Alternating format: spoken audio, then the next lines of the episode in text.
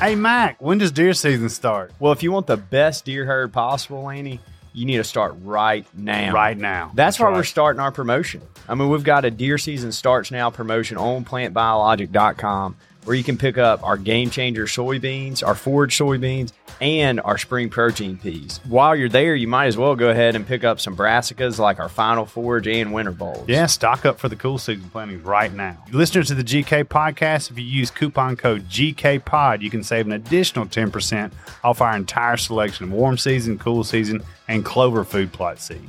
Get started today. Visit plantbiologic.com for an unforgettable fall. Hi, I'm Jeff Foxworthy, and welcome to Gamekeeper Podcast. If you want to learn more about farming for wildlife and habitat management, then, buddy, you are in the right place.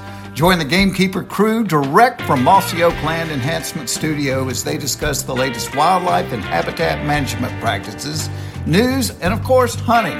There's no telling what you'll learn, but I'm going to tell you, I bet it's interesting. Enjoy. We're live in three, two, one. All right, everybody, welcome once again to West Point, Mississippi, home of Mossy Oak brand camo and the Gamekeeper Studio. And Yeah, studio. I look around, everybody's got masks on. This is a little different. It's a hotbed down here, Bobby. well, it is. It's And, uh, hot. and it, We, we don't want to get it. no.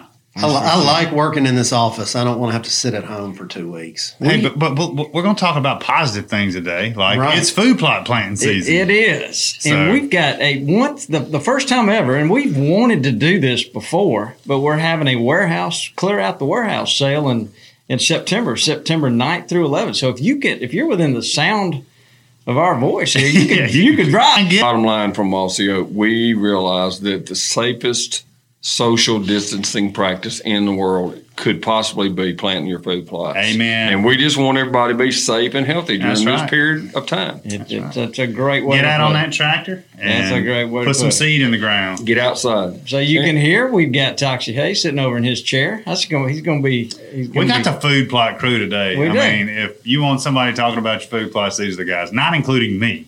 You know, I'm like the cheerleader, but nonetheless, You're a laborer. I'm a good laborer. Yeah. I'm, a, I'm a fine hand. Lan- Lanny works like he's killing ants. yeah. He wears everybody out. Yeah. So uh, we It's got the only I Austin. know.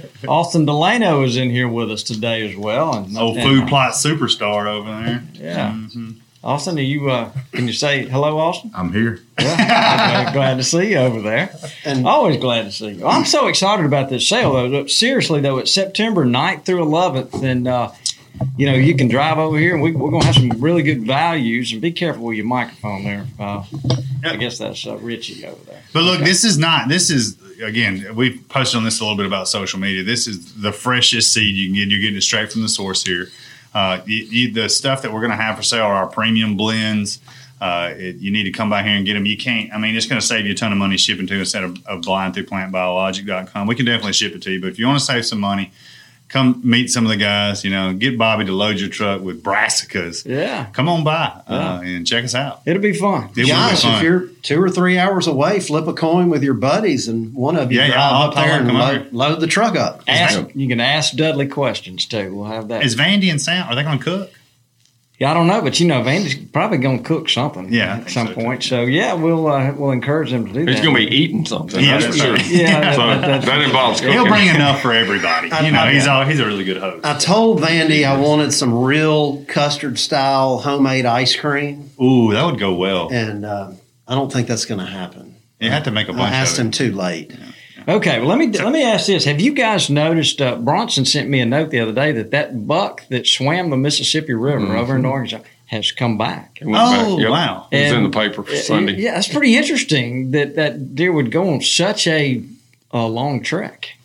And it's just amazing to me that something would walk up to the edge of the Mississippi River, and that thing is so wide at that point down there. You know, it's kind of once you get started, though. yeah, you Yeah, you can't- better You go. really don't want to turn back. and I think the river's lower this finally. You know, we've got a lot of friends have property inside that levee, and it's been brutal for years. I think they're having a better summer. I don't think the river's as big and wide and as mean. You know, we got a, I got the, we should post it. I got the picture from our buddy Bernie White with the two longbeards swimming, the Mississippi Swimming. Yeah, swam the Mississippi amazing. River, Yeah, and a guy fishing caught him on video for the last couple of hundred yards as they swam and then jumped out on the bike and ran off. It's unbelievable. That is They're pretty good little swimmers too. I never realized that. Yep. I didn't either. I, I mean, I would fly. I don't know. I mean, I, I've been in the Mississippi River before, and I can't imagine swimming across that. Well, think No. about this: where you get in is not where you're going to get out. That's right. No. I mean, You know You the gotta those, lead it. You know You gotta those it. tornado whirlpool things that show up. You can throw a stick in it and it'll just disappear and never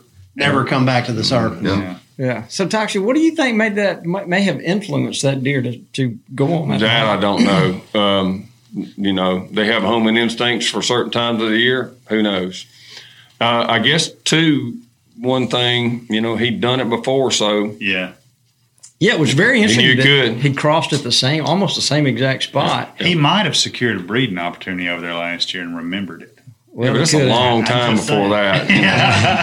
I mean, You well, Bobby, you know. Bobby keeps a pretty good calendar over there. So. You know, I'm thinking that uh, some some of the that now that his horns have about finished growing, you know, and he's in the latter stages, and some of those uh, guys over there in Louisiana may have started doing a little intensive scouting, and that maybe pushed him back over. Back I don't know the river. You know, the only thing I think about it is uh, a couple of years ago we had a devastating flood, wiped out great numbers of deer in that part of the state, uh, wiped out the food, the crops, everything, and so it pushed a lot of deer out of their home range at that time, and maybe it trained them. Maybe that one escaped.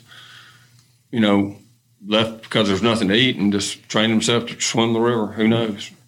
The Maybe one- he's just got a better sense of adventure. You know, Yeah. Well, th- the interesting thing, I I mean, I read the whole thing, and and it said that the last time when he crossed the river, that he bedded for 14 hours. Well, I would too. After swimming, he was tired. And, and that they said that he's and and, and Bronson and American were saying they never see one bed that long ever. That they thought he had died, and then he got up and I mean he laid down for I think they said 13 and a half hours. That's an inc- that's, that I wonder what tells you how his head. Like, strenuous. Man, I don't know if I should have done that. That's amazing. Yeah. It's, Okay. it's so cool the amount of you know just the we learn something new about them all the time. Well, the main lesson we can learn as gamekeepers and everybody listening in all their places they hunt across the country just one thing is don't take anything for granted. That's right. I mean, there's just no telling what they might decide to go do. I've, I have seen them miles and miles. I had nothing like that, but I have definitely, for sure, documented known certain deer had pictures and, uh, look, I mean, you know, a mile and a half or more in one day. You know, from one day to the next, I've seen them do it. It's incredible. You know, a lot of our friends now are experiencing EHD. I'm hearing people in the Midwest saying that they're seeing it, and some guys in the upper new, Northeast. Dawson, yeah, I think you've Yeah, New Probably got some Jersey, New friends. York. Yeah. So it's it's pretty bad this year in some places. So I hate to hate to hear that, hate to see that, and we encourage people if they encounter a deer that looks like it's got EHD to be able to be sure and call your local agency to get them to try to help you out with that deer. They can act crazy, is my understanding. I don't want to be around a crazy acting deer. No, I you know don't. that. No, you don't. All right. So look, first thing we're going to do. Uh, I'm looking at Lanny. First thing we're going to do is call Todd Amenrud, and he's going to tell us what's going on up there, and we got From the north. the fall issue. Yeah. the So food plot dude. So you want to dial him up now? might as well dial him up. He might be out muskie fishing, Ah, He could be. maybe a northern pike, possibly. ah. Ham Lake. If it's walleye, send them in the ice cooler. They are delicious. They are delicious. They are fabulous. Here we go. Here we go, ringing. The food plot dude. Mac, are you up there? Yellow. Okay. Hey, Todd Amenrud. Hey, Hey. how you doing, Lanny? I'm good, man. How about yourself? Oh, this isn't Lanny. This is Lanny, but that was Bobby. He Yeah. uses Okay, my I'm phone. You know. I, I'm his just your secretary. I have to dial up his people for him. So they're one and the same, Todd. Uh, this is Gotcha, Toxey. gotcha. This is Toxey, by the way. Hello. But they're great stuff. But we got Dudley here, Austin sitting over here in the guest chair, and we were going to talk about food plots. A bunch uh, of food plot today. dudes. But first thing I wanted to ask you is uh, the fall issue. Is I think it's at the printer. Uh, how's it looking? Uh, it looked great to me. I'm possibly more proud of this issue than anyone we've uh, we've ever done. I don't think there's uh, a bad article in it. Uh, we got uh, rubs and scrapes. We got uh, when will the about when the rut happens every year, uh, which does you should be harvesting because it, it can make a difference. Uh, we got some good stuff on logging and uh, tree plots. Um, a bit on wild edible.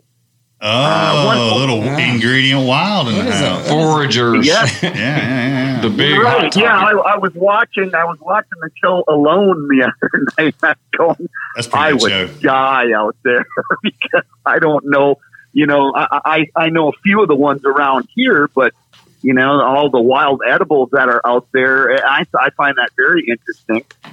Um, one one article that I'm really excited about is uh, Hank Parker on uh, pond fishing for bass Oh yeah. uh, for big bass. Um, he was always one of my fishing idols growing up, and uh, little little trivia for you. Back in the '90s, I was a guest on his show a couple times uh, when he came up here to Minnesota. So, uh, uh, but I've always thought he was a, a true gamekeeper and one of the best anglers I've ever met in my life. So I'm excited about that one.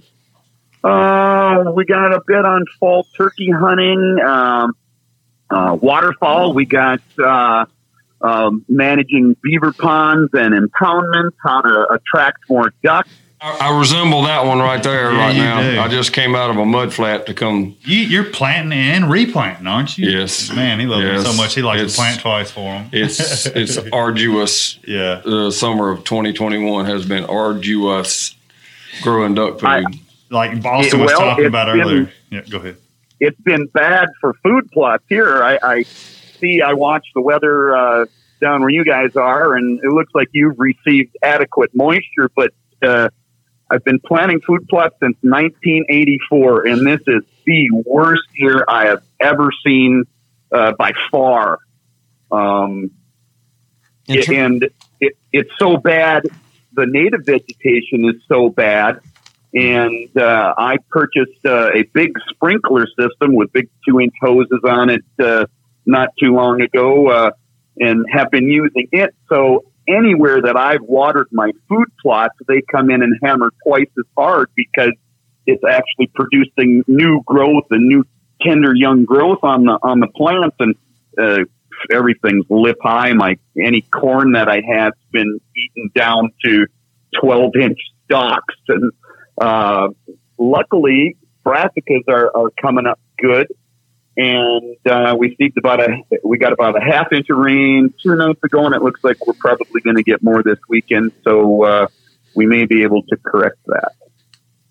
yeah. well, Gosh. I, I didn't know you guys were having such a problem up there. I, I just uh, I assumed the whole eastern half of the U.S. was getting almost too much rain, and the western half is not. We- But so you're uh, you're in, you're lumped in there with the western guys, I guess. Well, yeah, North Dakota. We've got some customers in North Dakota that uh, keep in, in fair contact with me, and they're in what they've described as a super drought, and it, it's moving this way. Parts of uh, the central part of our state is uh, classified as extreme drought right now, and uh, we're pretty darn close to that. And even the the moisture that we're receiving now uh, is a little too little and too late.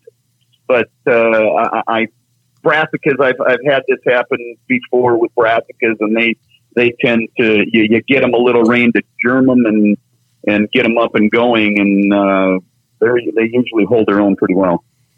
Well, boy, I tell you what, you, you guys may be the nature may be setting you guys up to have a really rough winter if there's not going to be an abundance of, uh, of forage up there because of this drought. That's uh, just kind of trying to think ahead. That's that, that seems like that's going to be problematic. Yeah, cross Yeah, fingers. Well, they're all they're already eating radishes, which typically usually doesn't uh, happen around here until the the last part of August. They'll start to get uh, uh, on the radishes, and then obviously on to the to the other brassicas. But uh, uh, in a text to Bobby the the other night, I mentioned to him I had a uh, with triplets and a doe with twins, uh, and they're already just mowing down the uh, the radishes and the food plot I got in the backyard here. So uh, yeah, I hope that's not the case. Well, Todd, sounds like the magazine's going to be a really good one. I enjoyed uh, when when we were putting this thing together. It certainly looked like a good one. We appreciate all you've done for it, and we look forward. Guys can go to Bass Pro, Walmart, Tractor Supply. That thing should be in those stores the first part of September. But like a lot of things, COVID has created some short. Uh, there's some there's a paper shortage right now, so we're we're we're told we're running a few days behind, but they ought to be able to get some more. So anyway, guys, look for that magazine that's coming out. Uh, and Todd, we appreciate all you did. And look, we hope you get some rain up there. That's, that sounds like rough times. I'm going to do both. I'm going to cover my tracks. I'm going to do both a rain dance and say extra prayers. So, yeah, do that. Do that. All right, guys. Well, we're, Todd, we're going to let you get back to work. We're going to move on down the road. We appreciate it. Sounds good. Have a good one, boys. All Good right. talking to you, Todd. See you, buddy. Talk to you. So look, guys, let's let's dive into this. Austin, we got you here. This podcast, we wanted to talk about the do's and don'ts of food plots, but perhaps it's things you've learned through the years. We've all learned things the hard way. I'm looking at Lanny. I know I got some mistakes I can talk about. Yeah, but so Austin, uh, you talk to a lot of people. If let's just start laying out some of the things that you know you have got to do, and I'm assuming you're going to start with uh, soil test. Yeah, I mean, you know, we talked about that so much with Johnny when he was here well, a few weeks ago, and just how important knowing what you've got. And we have so many questions from guys that are like, you know, what, how much triple thirteen should I put down? It's so, I mean, there's so many variables to that, and getting that soil test done ahead of time takes out so much guesswork, so that when you do tell us what you're going to plant, we can say, all right, here's your phosphorus levels. Whoa, Todd called Yeah. that. Yeah, well, Lanny's bookie. Once. Lanny, I'm going to need you to leave the classroom. It's uh, it's just so It's not nice to be able to. Oh yeah, it's so nice to be able to know what a customer's dealing with versus. I, I cannot give a good recommendation when I don't know what you've got. Yeah, sure. And so that nine dollar soil test goes so far into not only telling somebody what they need, but also telling them what they don't need. yeah. Uh, me and Dudley were talking earlier. His place is very high phosphorus levels. Yeah, because uh, for about the first 10 years of my food plotting, I never did a soil test. And then, you know, before I came along, I don't think we were soil testing either out there. And uh, I finally got it done. My pH was like four seven, And uh, the phosphorus, it basically said that it was borderline toxic. There was so much phosphate built up in my soils. Yeah. To this day, I, I think I put an a- average of about like a third a bag an acre of Wow. 0460, according to you know what the test tells me to do. And it, uh, I called the soil test lab, uh, and they said don't even put any out for three years. Right. It was that high. Yeah, so there's no telling how much money we threw out and wasted uh, to you know with that middle number on the bag that we didn't even need. Yeah. So that's probably one of the biggest things I tell the guys, you know, that call that are asking, you know, what kind of fertilizer do I need is like, well, let's get a test done so we know what you don't need as well because we don't need to be throwing good money after bad when we know good and well, you know, by that soil test that your phosphorus is extremely high. Then obviously we're going to use a fertilizer that is not high in phosphorus. And the great thing about the way our soil samples are broke down is that it does allow you to find out what you need and buy it piece by piece. So if your phosphorus and your, you know, potash levels are great and you're growing brassicas and cereal grains, then we can just use nitrogen. Or if everything is lined up pretty well, we can just come in there with if your pH is low and you just need a little bump in lime. And that's that's the biggest thing is just knowing what you've got. Doesn't matter if it's a quarter acre food plot or if you've got 50 acres you're planting having something to base it off of so that we know what kind of recommendations to give you. Sure. Yeah, to to put it in perspective, a soil test is about a third of the price of a bag of fertilizer. Eight ninety nine on You know. PayPal. You got a That's comment, right. by the way. Or free if you get no. Yeah. enough seed. yeah. I mean, no excuses. Hey, look, we talk about plants being nutrient transfer agents all the time. You know, what we're trying to do is get all that good stuff from the soil into our animals, you know, so it just makes sense to start with the soil. Sure, sure. So I'm looking across the table at Toxey and down at y'all's old school hunting club when you were just a little boy. I think y'all were probably that club was one of the first to to do food plots. Ever. It- yeah, I, mean, think it- it, probably was in the '60s. In so when you think back in your mind, th- those guys back then probably weren't liming. no, no, And, and no, no, no. They probably were fertilizing. I'm not so sure they even did that. I think they just pretty much planted a cereal grain, and that was it of some type, wheat, you know, or oats. They- yeah. And I know um, in parts of Alabama, you would hear they they would they wouldn't call them food plots; they would call oat patches by a lot of people. So it was just you know winter crop cereal grains you could buy at a local co-op, and I think that's pretty much all that was planted for a good while, and only in that part of the country. Uh, we started this, and nobody was talking about food plots uh, when we started Biologic. I mean, there was one other company selling like one type of clover, and that was it. There was nobody selling food plot seed. Yeah. There were people starting to plant some, but if you you know if you picked up an outdoor magazine, which at the time was the leading media source, to be honest with you, um, you might once a year in the late '90s or early 2000s, you might see an article about food plots in the late this time of year, but I would say largely you didn't see anything. So I, I guess one of the questions I wanted to ask you is that in your mind's eye, when you think back to those old food plots, old oat patches, and what they look like in your mind's eye, remembering that, I know you do. And then today, with a limed food plot, highly fertilized, the productivity, Oh, it's, uh, it's just night and day, isn't it? oh yeah.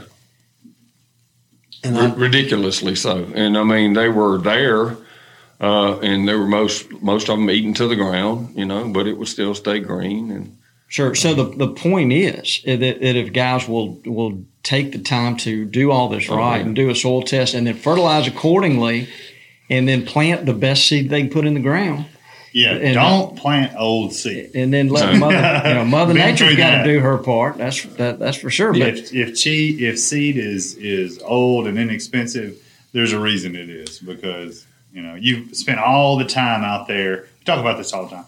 The lease, the tractor, the diesel fuel, your time. You know the the the least expensive part of this equation is quality seed. oh yeah, You know, for so- sure. Yeah. But then that's a waste if you don't do the other stuff. That's right. So Yeah, that's the right. soil. I, I would just add um, for people's general broader wisdom that you know, and Austin said it right off the bat. The, the key word about food plots. It's very diverse and complicated. There's just no. I can pick up the phone, or we can we can uh, you know give people all the wisdom in this podcast if we go on for hours. And I make the analogy to like fish pond management because we talked about Hank Parker and fish pond management. It's actually very simple. There are some things you need to check. There's a, you know test your water there too, but you get with a good fish supplier biologist and they can look at your lake and give you a formula and guarantee you success as long as you adhere to it. It's just so almost so simple to get those great results. It's completely different with planting stuff and food plots, especially. It's so much more, honestly, it's more complex than guys farming corn, beans, cotton because we're, most people are planting in adverse uh, situations Sure. for a plant to survive compared to you know hundreds or thousands of acres of open, rich cultivated ground. And you know, um, some of the best places in my mind that I'd love to have a lush food plot are, are you know remote and uh, woods all around it, which means you know it's not very big. It's going to get more grazing. It's going to have something pulling nutrients all around the edges, you know, and moisture. And so, you know, so there's you know you start with the soil. Well, there's there's soil types and there's soil fertility. That's two different things. I mean, fertility is so complex. It's a whole chemistry equation, and it's more complex than NP and K on your fertilizer bag. It's really complex. And then there's soils that are compact. There's some that water goes through like a sieve, and all the stuff in between. So it's it's so complex. It, it makes no sense if you're serious about it and not starting with a soil test. Yeah, yeah, that's that's good advice. So look, let's start here. Dudley, I'd love for you to explain. You've got something that you kind of coined as throw and mow. Yeah. Uh, Could you kind of just give us a brief ex- explanation of how that works for you on your farm? And you're a, basically a couple hours away, so it's, this is you've kind of adapted this to help. Yeah. And uh, I'll start out by saying this was not my idea. You know, I I've been on forums and chat rooms and you know now Facebook groups for years and just uh, learning by talking to other people and learning from their mistakes and. Uh, Anyway, a lot of folks have been doing it. Uh, some people call it poor man's no-till or throw and mow. Um, I use it on about a third of my food plots every year, and this will be year seven. And uh, it works really well. I like doing it with those early brassicas. Um, and uh, I also like to do it on some of my better sites. So my, my good bottom ground. Now tell Um, us where, uh, not specifically, but what part of the state are you in, and what I'm, time? I'm in central Mississippi. Central Mississippi, and, And- you're starting to try to plant this at what time of the year? Uh, brassicas, I always aim to do it around Labor Day weekend. You know, maybe Okay. between September 1st and 15th. All right, so go ahead. Go ahead. I start out by mowing on as, as high as I can get my bush hog. You know, like a foot. Okay, mow it high. Um, hopefully, it'll rain a little bit after that. You come back two weeks later and spray, and I spray glyphosate. Um, I'd actually like to work that out of the picture. Um, I want to try to get one of those roller crimpers in the future, but for now, I'm spraying. So I spray, I come back two weeks later when it's dead as a doornail, and that's usually around Labor Day weekend. So I have to time everything. I throw out my fertilizer, lime if I need it, and seed, and then I mow it. And so you're just covering, you're putting that seed on the soil surface, um, and now it's kind of on a little topsoil layer that's forming from, you know, I'm in year seven. So you mow to cover the seed, and that little layer of mowed grass, um, it's kind of like acting like mulch. It's trapping moisture between the soil and that and that little thatch layer, and so your seed can sprout, and it just pops up through that that thatch layer, and it's off to the races. Um, I've been really surprised that it's worked every single year. Um, and I don't mean 100% of my field comes up perfectly. There's going to be a couple of bad spots. I'd say I average 80 to 85% coverage. That's pretty good. That's Yeah. really Yeah. good. Yeah. And I, Some pictures you know, beautiful. I've never attempted it on on on a you know ridge top that's scalped, you know, like an old logging deck or something. I'm always doing it on my better spots, and uh, it's never failed me. It's worked great, and I, I recommend people try it. And so you're just seeding brassicas? I've been doing it with brassicas. Um, of course, if you wanted to try it with clover, you know, when things cool off a little bit, I, I think it would work great. There's folks doing it with, you know, cereal grain clover, brassica blends and being very successful with it. I, I just personally haven't tried that yet. Sure, sure. Brilliant, really. But it also illustrates a broader piece of learning that I've gained, made mistakes on, is that um, I've made more mistakes by planting seed too deep. Yep. And when you, you know, in more recent years, I mean, it, it just putting it right on top. Honestly, you want a compacted soil, well, you've already got that. Now, for me, particularly around here, some of this stuff is like concrete, and it really helps to break it up. And it's just too compacted, uh, especially if some of this stuff had cattle grazing on it for a long time before we had it. But um, you know, I will say in response to that, I, it teaches me that uh, to be careful not to plant them too deep. Now, you know, moisture's moisture, and you got to have it to survive. And uh, but what a genius way to do small plots that are hard to get to, uh, and he, it is a, a cost savings, but it's you know, if everything works, it's a better you know soil seed situation than what we go to all the trouble to tear it up and disc it up. You know, everybody's talking about, Yeah. man, I can't wait to break up a bunch of ground with my tractor. Uh, Just think about it. Maybe that's not the best answer every time. And again, it's so complex. There are a lot of different ways it will work, but there's a lot of different things. It is. And, you know, nothing, I mean, a, a really good, perfectly done seed bed, if, if you're going for perfect germination, that's hard to beat, and that's that's what we've always recommended. You know, is uh, tillage and and running a cultipacker a drag and getting that perfect seed bed, mm-hmm. putting it out at the proper rate, and then using the proper tool to cover it. Mm-hmm. Um, that's always a great way. But you know, there's there's new things on the horizon, and people are learning and experimenting, and uh, you know, give it a shot. You know, well, one thing we've always talked about is think about the how wide of a demographic of people that are planting food plots. Oh my God! And mm-hmm. yeah, some people have access to a 200 horse John Deere and and all the implements, and some guys have got a tiller that is in their granddad's shop, and they break it out once a year to break up their food plots and some people are like Dudley, they're absentee landowners. It's tough to get equipment, even though they do have larger fields.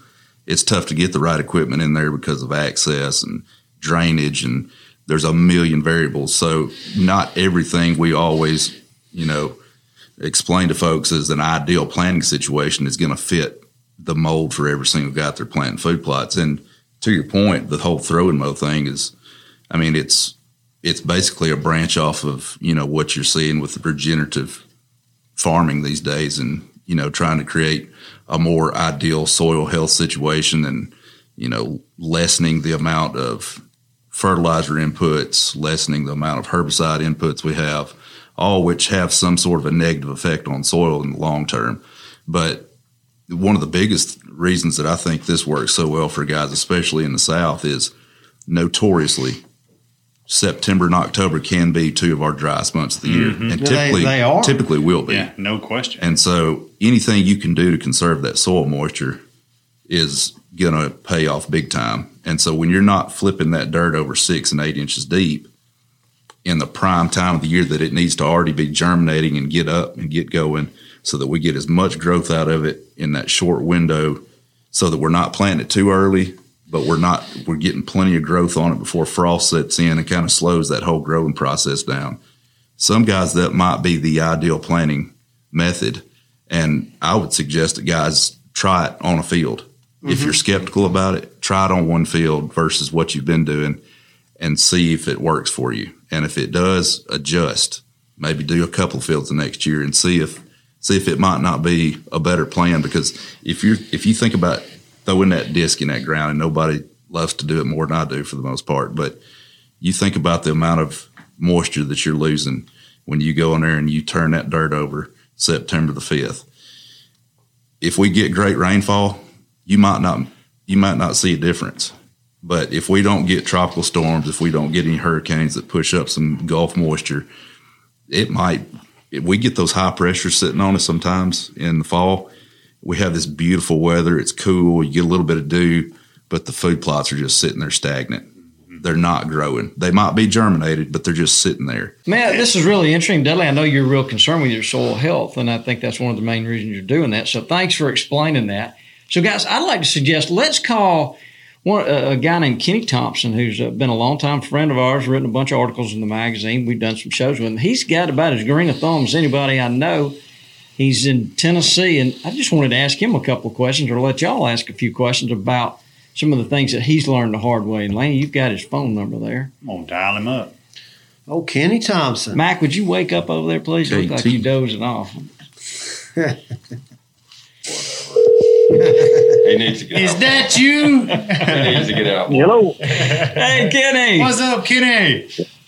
How you doing, fellas? We're doing good. We got Dudley here, Lanny, Toxey sitting at the end of the table, and Austin Delano, and somewhere around here is Mike Thatcher. He's in here too. He's probably there on the ticking time. Man, it's good to hear your voice. It's been a while. It has. It has. I hope everyone's doing good down there.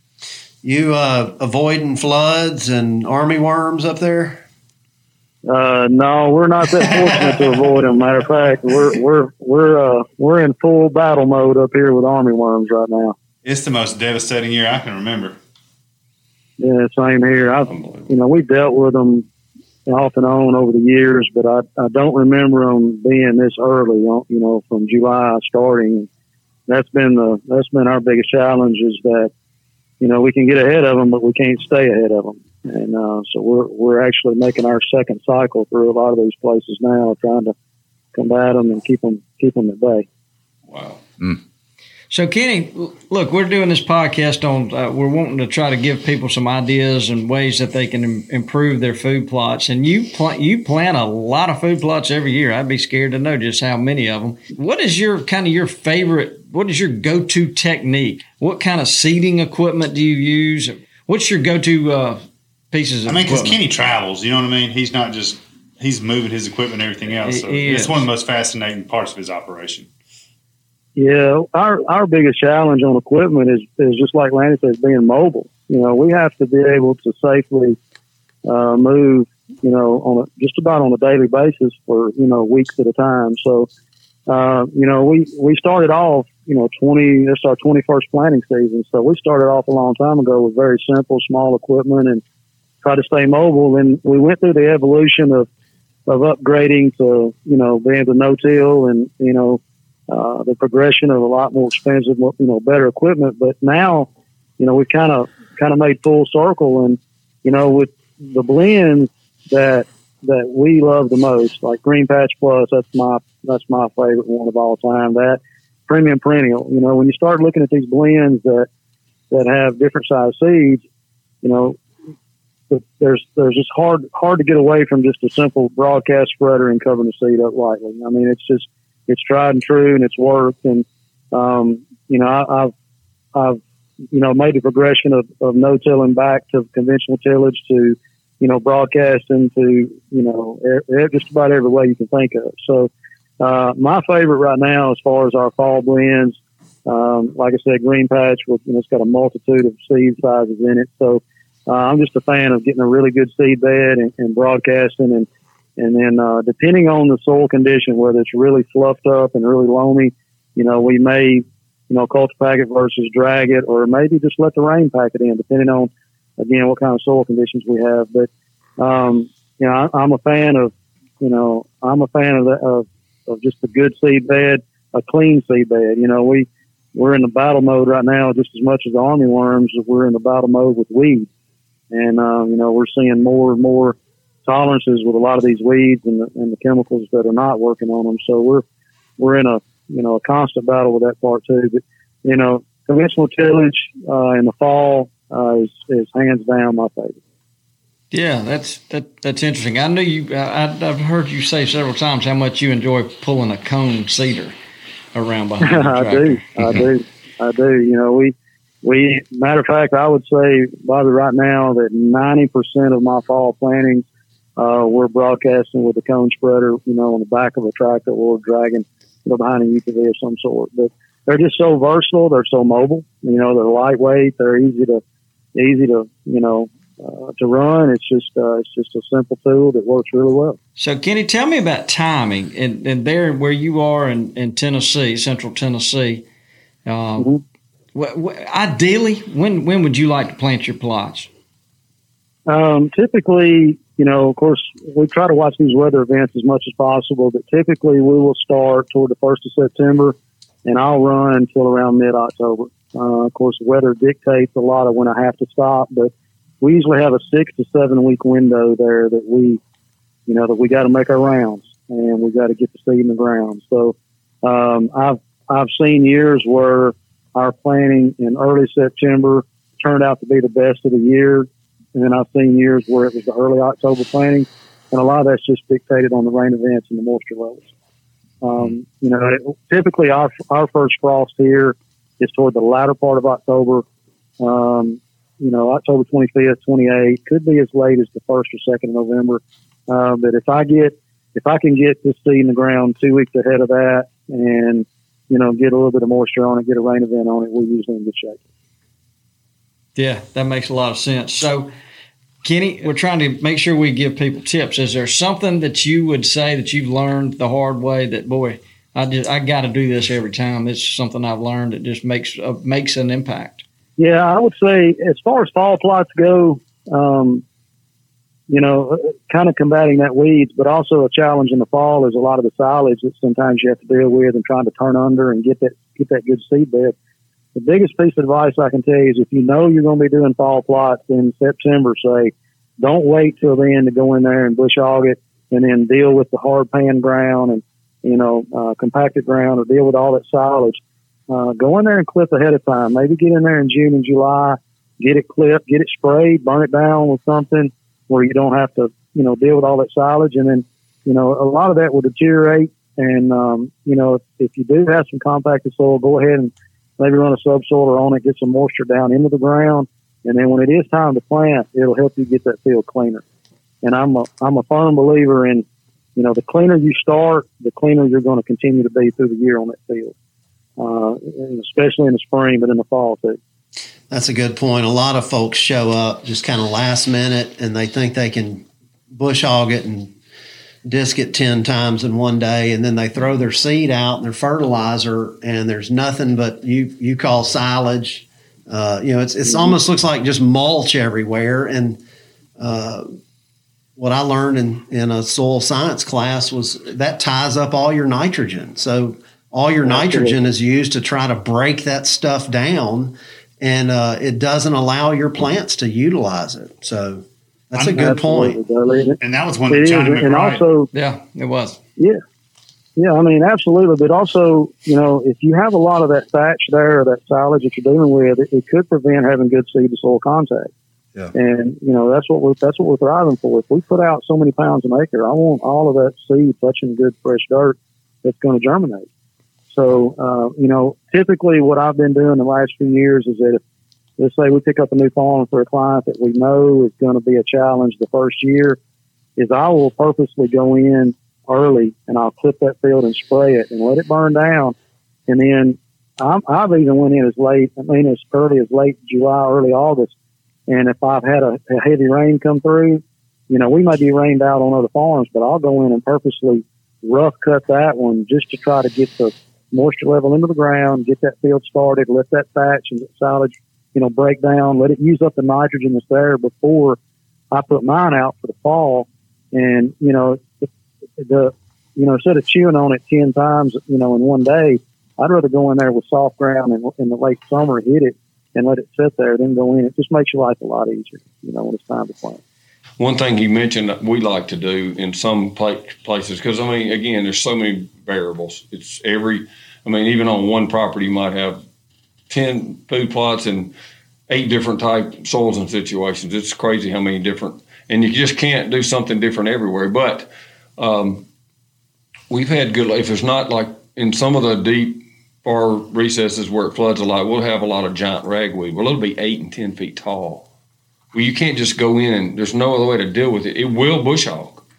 But we've, to a point he made, I've had pretty good luck with is if you have some unwanted weeds obviously growing in the summer and you're going to go in. It's just instead of going through the bush hog or going through the spray just go disc it one time.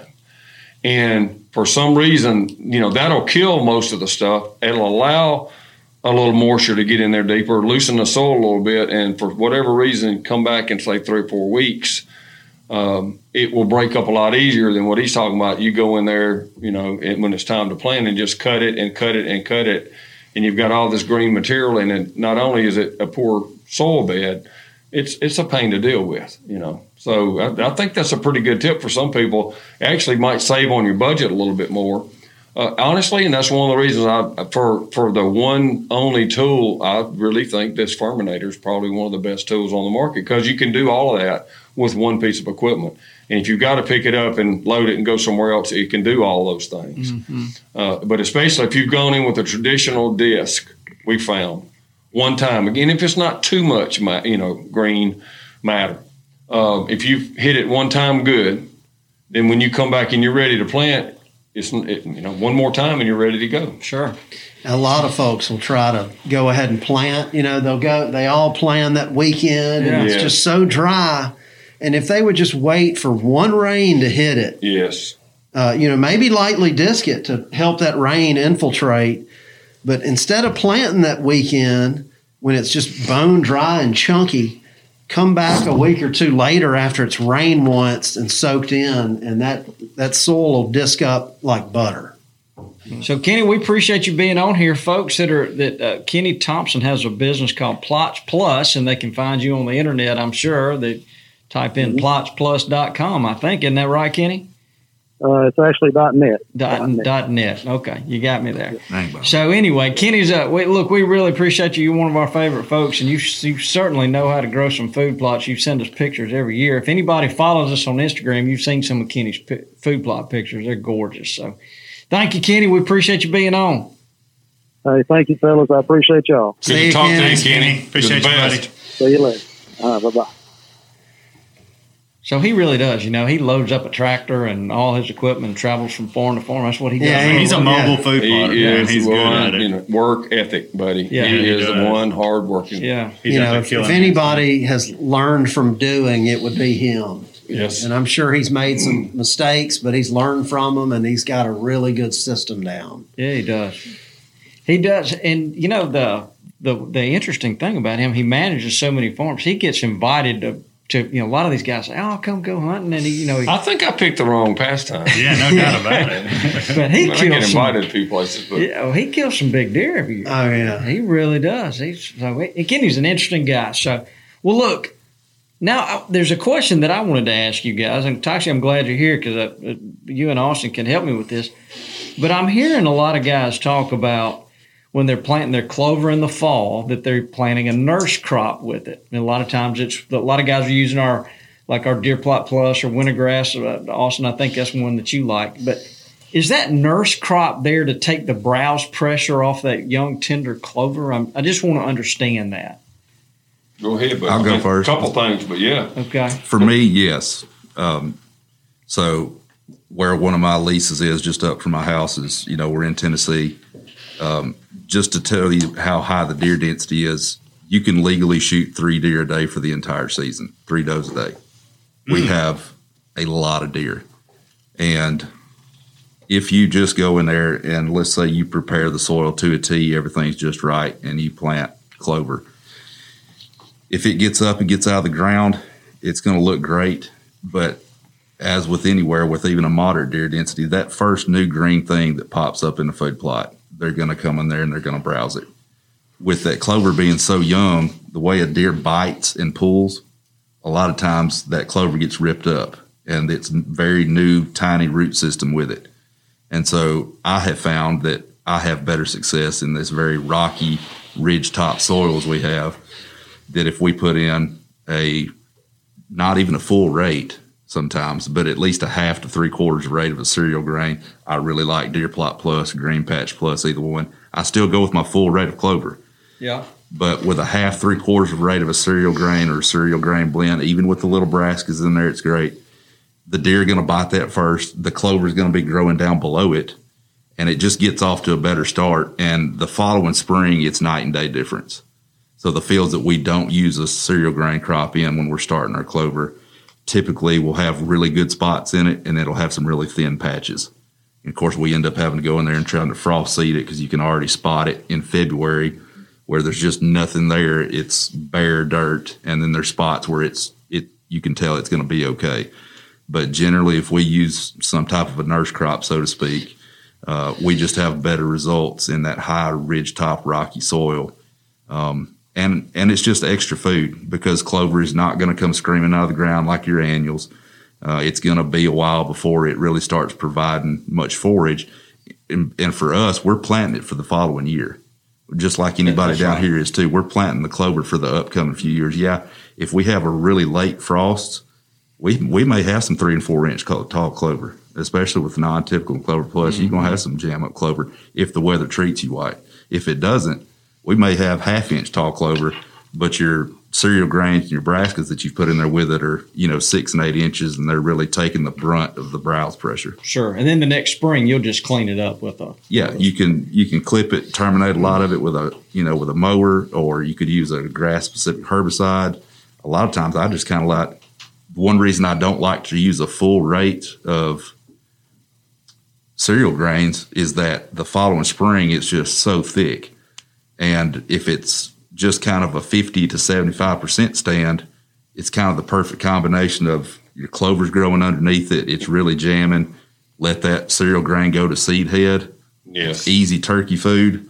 don't, um, don't touch it. Is what I was Yeah, and just let it let it roll. We know? have the wild ryegrass problem, and those are the that's what you got to get rid of. And I've learned with clover, I mean, our clover is everything, and so you've got to. But if you've got the situation he's talking about is actually perfect, and you've got then you've got late spring, you've got those dead stalks with seed, and they're actually, I, I believe, good for the clover to have a little bit of shade and a little bit of cover, and not just, you know, it doesn't exactly like to be burned by. Uh, it, need, it needs a little SPF 15, I think, is one of the reasons why a little bit of cereal grain. It doesn't, you know, like and I'm not knocking any of our plants, even brassicas, but sometimes that's too much shade to get clover established.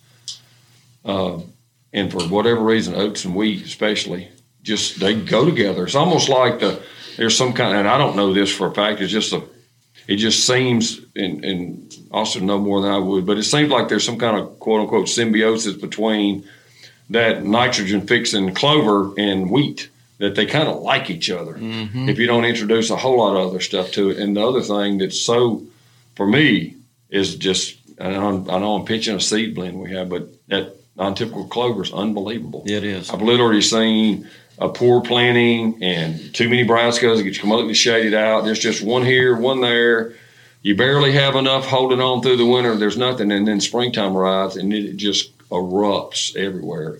And this year, especially, uh, we're late August right now, and we've got just, I mean, I've literally got hundreds of acres of clover, and we've never had all our places, unless they've been flooded, have got great clover. The deer should be in the best shape in the south, but Sure. So if you were going to plant clover, uh, uh, any place here in the South, you got farms in Mississippi and Alabama. If you're going to plant clover, are you going to plant a nurse crop? yes, Yeah. Okay. And you're going to plant in the fall. Yes, Yeah. for sure. Yeah. And don't you find that the clover does better in Austin too? uh, It's planted a little later, May- maybe even closer to Yeah, October. it- it- I don't think it. Austin knows more than me, but I, I it doesn't like a lot of heat right off the bat. I don't think. Yeah. I have found that even if you went ahead and drilled a cereal grain and then came back in in let's say late September, early October, which for for us is getting fairly late because like Kenny said, me and Kenny got the same weather. Mm-hmm. We're going to have a frost in wherever in October 15th to November 1st somewhere. It could be really early, it could be 1st of November. But I think it's the soil temperature. I think once that soil temperature starts going down, the length of days gets a little bit shorter and the moisture, we start maybe getting some hurricane, tropical storm rains, and it cools that soil temperature off. Clover just seems to thrive germination wise and growth wise because I've planted plots on the exact same farm, you know, less than hundreds of yards apart, some early September, some very late September, early October, and the following spring, the clover in the late, later planted fields where all we did was drill something like Green Patch Plus at a, at a fairly light rate and then just walk the rows with our non-typical clover in the first of October. That following spring, it's it's magazine perfect. Just, It's an just got a better start. It's It an got a better amazing start. seed too. It, Yeah. it is an amazing variety of clover. Yeah. telling What's the difference in non-typical and, and just regular clover varieties? Well, what I understand, I mean, this uh, we've been dealing with it now, Austin, for about six years, I think. But it's a white ladino variety that was developed in California, and it's got a, a lar- the leaves are larger. I mean, they're like a fifty cent piece compared to a nickel. Uh, when, bigger than that? yeah, and they have they. I've had some big as palm of my hand. Is that right? Oh, yeah. Wow, yeah. And they and it's late to flower, so it it lasts it the spring when antler genesis. We've talked about this a bunch. When Yes. it's getting started, Yes. th- this clover is later to flower, so the deer are going to browse it longer in the in the spring and early summer before No it starts. Going toward trying to seed production. So Austin- more forage and Austin, longer longer time to forage. Yeah. We had this They love conversation the other day. It's the first time, and I've tried 20 different clovers in my life. The first one I've ever seen, if, if, if you have any kind of moisture through the summer, you're going to, it's going to last. It's going to feed your deer all summer. And you can't say that about anything. It, I mean, it, it will withstand our summer heat as long as it has the moisture. Isn't that incredible? It And is just to, amazing. Just to differentiate it between other Ladinos, because there are other Ladino white clovers out there. This one went, you know, looking at a list of 40 different types of Ladinos that were bred and trialed and all this. This was in the top two and almost the top position in everything when it came to uh, bouncing back after grazing pressure, uh, traffic pressure, tractor tires, four wheeler tires, um, leaf to stem ratio, late to flower, as you mentioned, um, being very, uh, uh, I guess the best word is resilient to different soil types. I've seen it growing in pure sand. My back property line is six inches deep in pure sand. It's it's it's a very odd place, but the non-typical just hangs in there for some reason. It's not as good as it is in other places, but it hangs in there all through the summer. Still there. yeah. And then I've seen it grow in some of the thickest clay and Oh, it's, heavy it's loams. like unbelievable Texas in the heavy. Yes, the the stuff in Alabama is really heavy clay.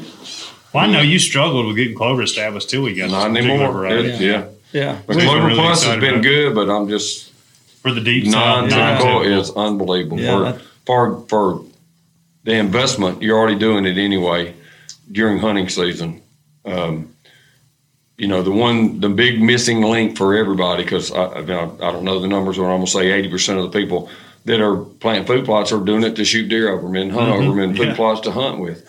And not nearly as many plant them, you know, to help the deer's health during the summer. And it's harder to do.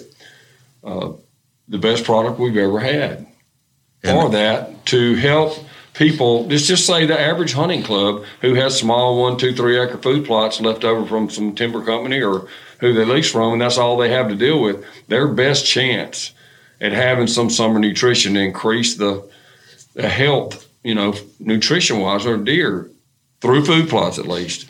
Is a non-typical clover stand. I'm Yeah, just telling you of everything I've ever found. So when you think about a bag of seed that's fifty dollars for uh, uh, an acre bag, and then let's just say you get four or five years, which you're going to get four or five years worth, You worth of growth out of it. Divide that over. I mean, it's just it's really inexpensive. Summers are tough, but I tell you what, now I'm going on six years on one test place. Once it makes it through the first summer and you've got a lot more root structure, man, I don't know. I'm gonna tell you, I, it'll now as long as we keep it sprayed, it's still coming back. That's incredible. And I'll, Yeah. and I'll throw this in real quick because I know we have people that listen from all over. I've seen it look just as good in the northern tip of New York as I have the southern part of Alabama. It's, That's saying something. it really too. does I mean, work the in a Drury's lot and of places. it's, it's their go-to as well. Oh, it's Yeah. amazing. Yeah. Just wait for about a month and see how many deer get killed. Yeah. Yeah. They're gonna hit the ground pretty soon, that's Yeah. for sure. Well, good. Y'all explain it. That's exactly what I wanted to hear. Is Yeah. there's an explanation of that nurse crop because so many guys now are starting in the South. are starting to look at clover. It's a real important. Uh, Well, I mean, and he said just the main thing. Remember, if you throw the clover out there and that's it, and you got a high deer density, they're gonna even though it's not gonna be much, they're gonna mow it. And uh, that's the thing about clover; it's built for grazing. That's why it's so valuable to get a grown, mature stand of it. But it's not very tolerant when it first germinates, and it's a tiny little. Plus, it's not much for them to eat anyway, tonnage wise, when it's new. So, honestly, I mean, you just got to protect it with something. Yeah, that makes sense.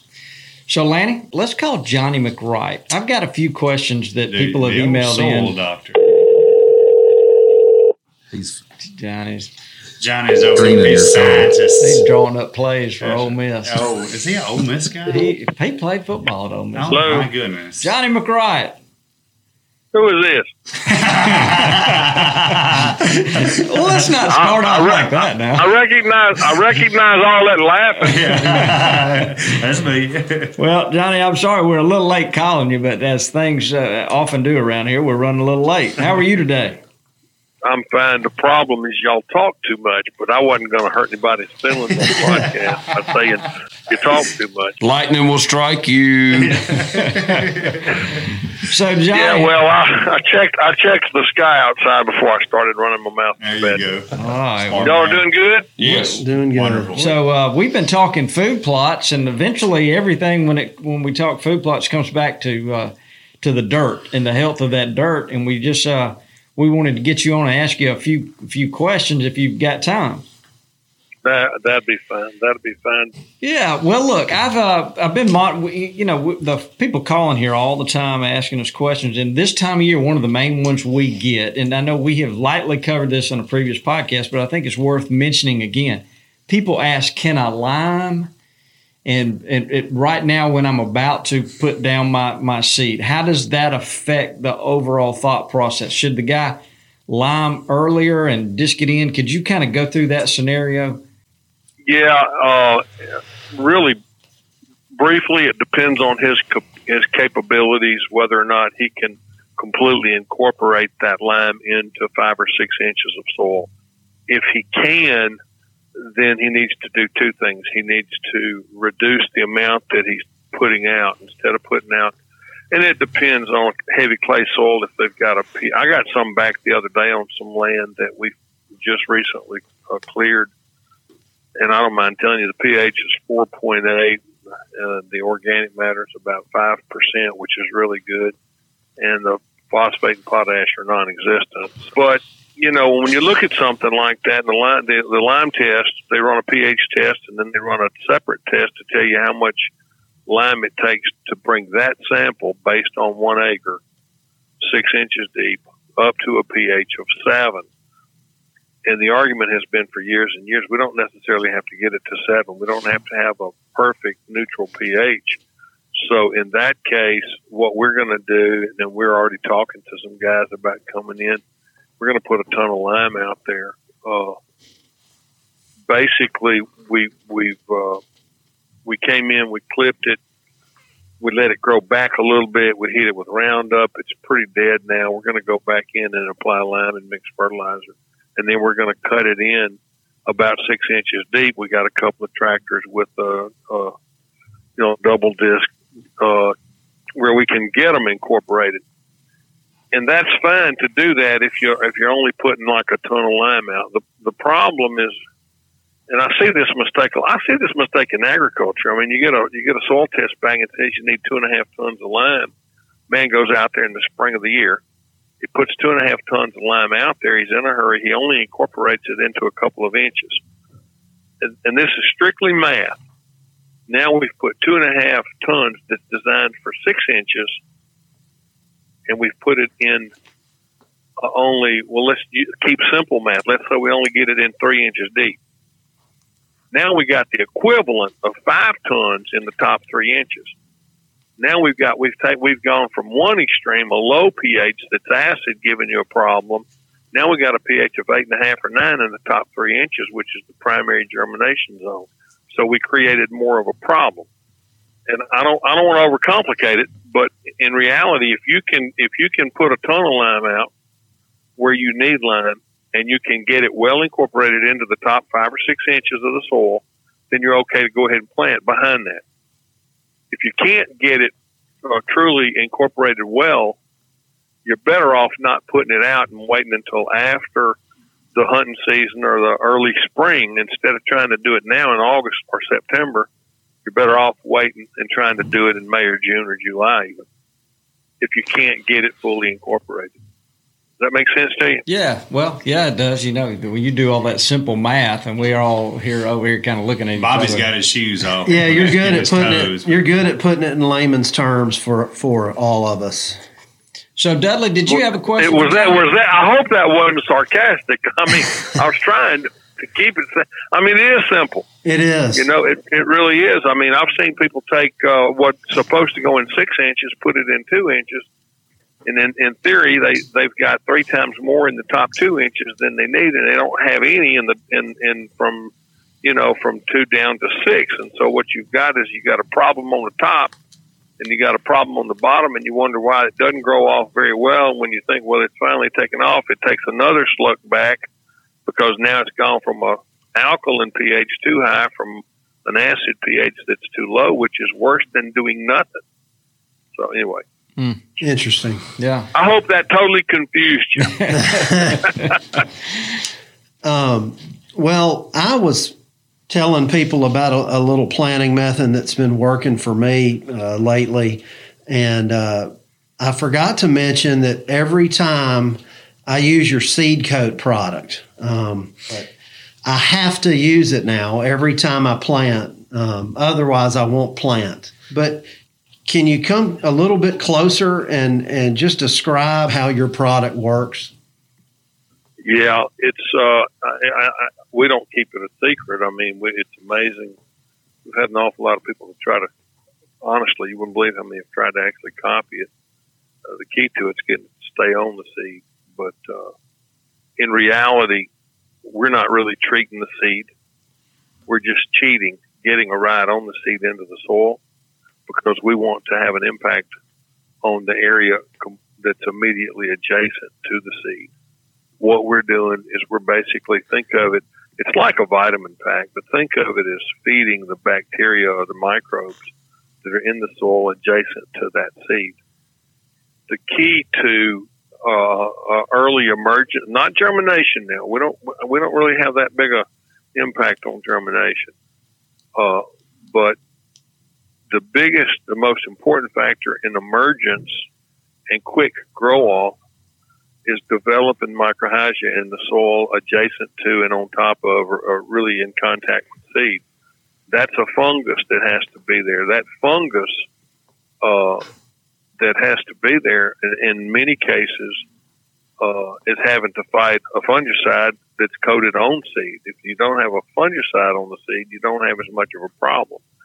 Uh, but it's not just mycorrhizae; it's also uh, bacteria and algae, blue green algae.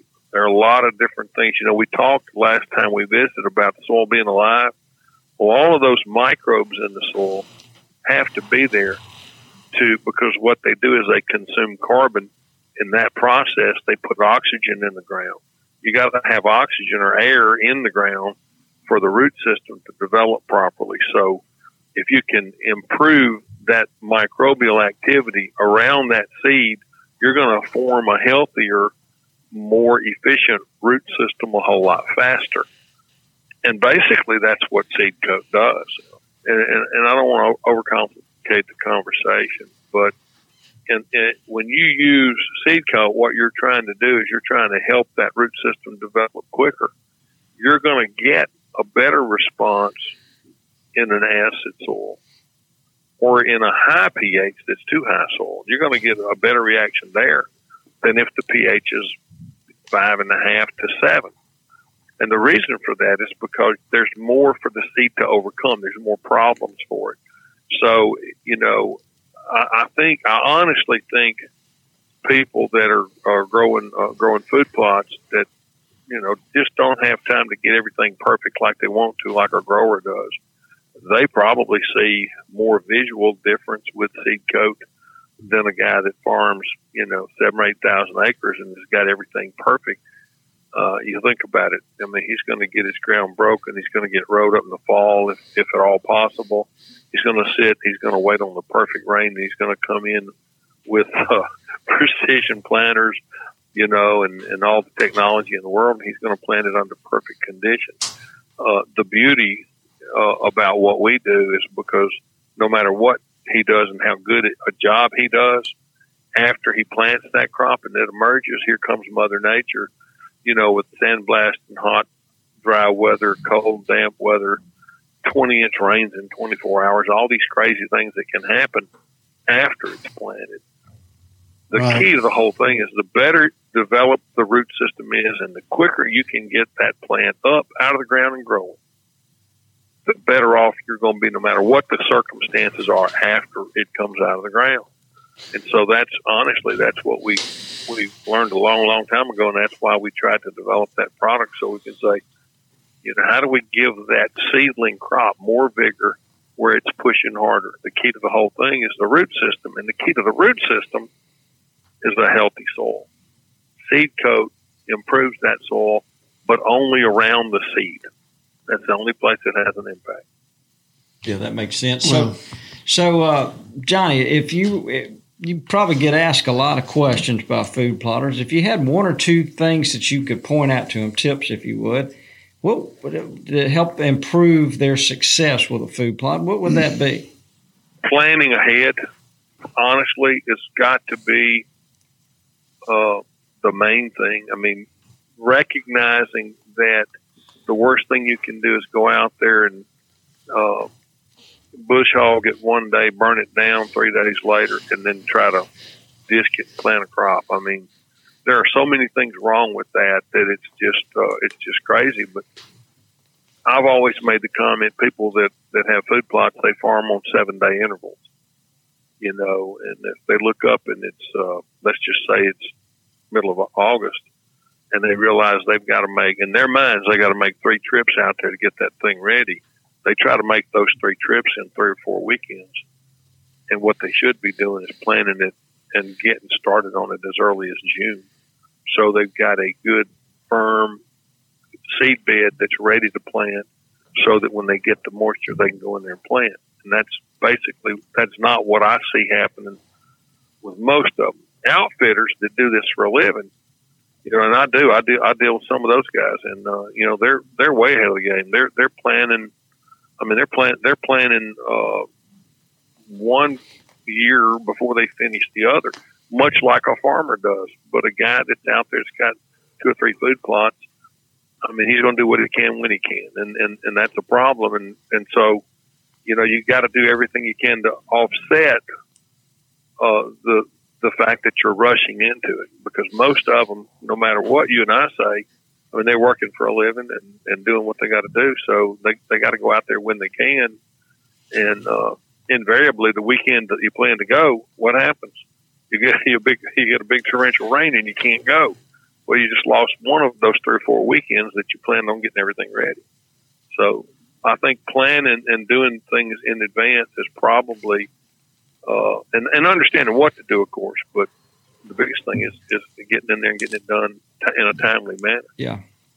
There are some basic things that people just need to do, and, and uh, they got to figure out, they got to find time honestly find the time and the money to do it, you know, and do it, do it in advance. And I think they'll see a huge difference in their success level. But anyway, No doubt. always enjoy talking to you guys. Yeah, Johnny, we appreciate you being on. Does anybody else have a question for Johnny?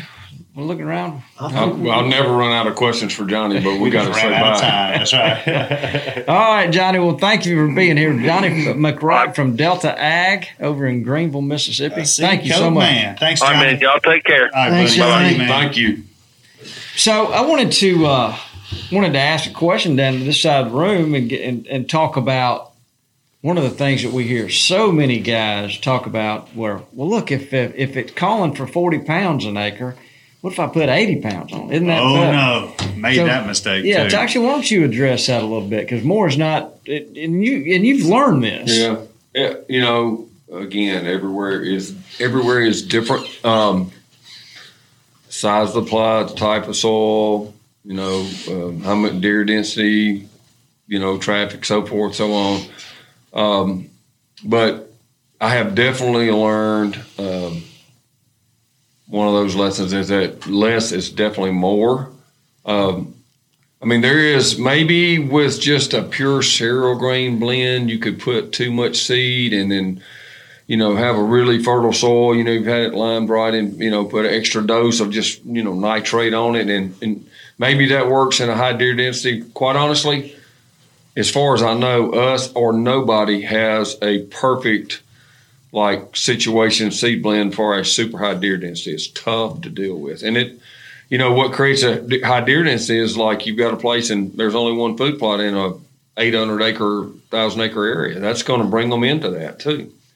But what I did learn, and I really the hard way, um, is that you're going to get so much better quality, especially with like uh, brassicas and uh, you know some of the leafier products that we have. Um, by planting less, by giving the, the plant more space. I think that's one reason Green Patch Plus is such a great blend because there's less brassicas and they've got more space. If you look at a really, for me over the years, a, a beautiful food plot of Green Patch Plus, it to me it looks like we just planted brassicas, maximum almost. And then you know once you get out in it, you'll see there's space between them and those are healthier plants. And then there's some, you know, a few cereal grains and some clover and some other things going on there. Uh, you know, I do like blends because it does help kind of average your bet when you're planting a lot of different places like we do. But uh, there's no question that, especially with those seed, one of the biggest mistakes people made is looking at the bag of seed and the size of the bag of seed based on and, and comparing that to the price of that seed and thinking they're getting a value when actually, you know, um, uh, I think it'd be easy enough to say a, a two or three pound bag of uh, maximum New Zealand brassicas that we bring in will grow way more tonnage in food than a 50 pound bag of, oats or wheat, especially Yeah, oats. that's right. Big You know? There's so many more seeds. Yeah, in that there's little so many more seed, and you think instead of one little blade of grass, it puts this big prong of Yeah. of uh, Yeah. you know vegetation out and all. The, you know, and really the only big problem I've had too in planting too many brassicas, especially because there's there's not a better nutrient transfer that I know of uh, for deer's nutrition than the the brassicas in maximum. Um, if you have too many, it's such a taxation on your phosphate, especially. And I bet that's why your brassicas do so good. You said you had a phosphate rich soil, Dudley. Uh, but I've had brassicas planted, I thought, you know, because of the deer density, I needed to plant them, you know, a little thicker and probably had too high a rate. And, um, and then boom, they turned. And I had, you know, um, added fertilizer to the soil test and they look great for a little while and then they turn purple. Well, I guess that's a phosphorus deficiency, right? Mm-hmm. Well, guess what? We hit them with, uh, was it DAP, that's almost pure phosphate? Yeah. And boom, they just bloomed again. Beautiful, dark, rich green. Before the winter was out, they were purple again. And, you know, I was just I bet soil too much soil moisture probably helped with that too. Probably, but I mean, I just learned. Listen, way too much plant density there, and so that's a that's a you know it, again everywhere is different what you're trying to do. But a lot of people make the mistake of putting too many seed Yep. in per square, you know, whatever acre, foot, whatever the measurement is. And with brassicas, it seems like that's the worst. It's, I think I'm going to try again. You know, the the first we converted some old pasture land in the middle of our family, kind of our emotional headquarters down there. Everybody's being Shamola, and uh, in the middle of it was a big cattle farm that we'd be able to acquire. Everything else, you know, down there was timber. But then we planted where some of it could grow as prairie dirt, so where we could get some pines to grow and some other stuff. But a lot of it was open ground. We converted right. There's a big ridge right through the middle of it. We about 20, 15 or 20 acres of clover. And I told Greg's like, you know, disc it or, you know, let it come back to life. And then, you know, he did that three times in preparation to try to plant it because there was a lot of old fescue and stuff in there. So it was pretty clean by the time the fall. And my story is that he just took our grain drill that we're using and the clover hoppers. Um, and he he had been already planting some like Green Patch Plus and stuff in the in the in uh, in the drill, and so he just you know, and it was empty, as far as we knew, and he loaded that non-typical clover in there and uh, planted, and you know we had this beautiful stand of clover. The next thing you know, he said, "You need to come look at it," and I, I, literally there was just they're so small you didn't know it, but there was a remnant of maximum brassica seeds left in there that we didn't know in the hopper. Yes, and so there was like let's just say you know this table's whatever twelve feet by four feet, something like that. Uh, area you might have six or eight brassica plants, maybe. And these things got huge. Yeah. I mean, you look at it from a distance in the winter, and you thought that's what we planted was the brassicas. They're so big and so lush. And of course, I guess the the the clover and the nitrogen fixing kind of helped out some too. But they were so spaced out, and I, I, you know, I never tried that again to have just a light dusting of those brassicas as say the nurse crop. You know, no no cereal grain. I may try that this year, but it also proved to me what you could grow Uh, and I bet you we grew as much tonnage with those mm-hmm. just few remnant seeds as if I'd planted it full rate. Mm. I mean, when you plant it on time, it, it's almost like you only need one brassica plant, you know, every eight or twelve square inches. It's you know. it's amazing. If they'll let you get about a, a week or two of good growth on it, then it's off to the races. Yeah. Well, I'll, I'll tell you what, I love the brassica plants. So they are so good at uptaking nutrients. They, boy, they, they and they produce. You know, back in the day when we did, I can remember us taking and gridding off a ten by ten square foot mm-hmm. and This weed eating it and weighing right, it and all that. And we're talking about producing up to ten tons of forage per acre. Yeah. It's, that's an amazing amount. Under the right conditions. Under right, and with the right seed bed and Yeah, soil try to get out. try to get straight up wheat or you know No, Nothing even compares. Nothing. It's and so they much taste good too. I mean, Yeah. they're great to eat with deer meat. So la- look, man, we we've been we've been in here a long time. We're all getting hot. I can tell. We got these masks on, and, but what have we learned today, Lanny? I, learn every time listening to Austin, listening to Toxey talk. I was hoping he was going to talk about uh, the brassica seeds and how big they got at Shamula. I think that's a shining example.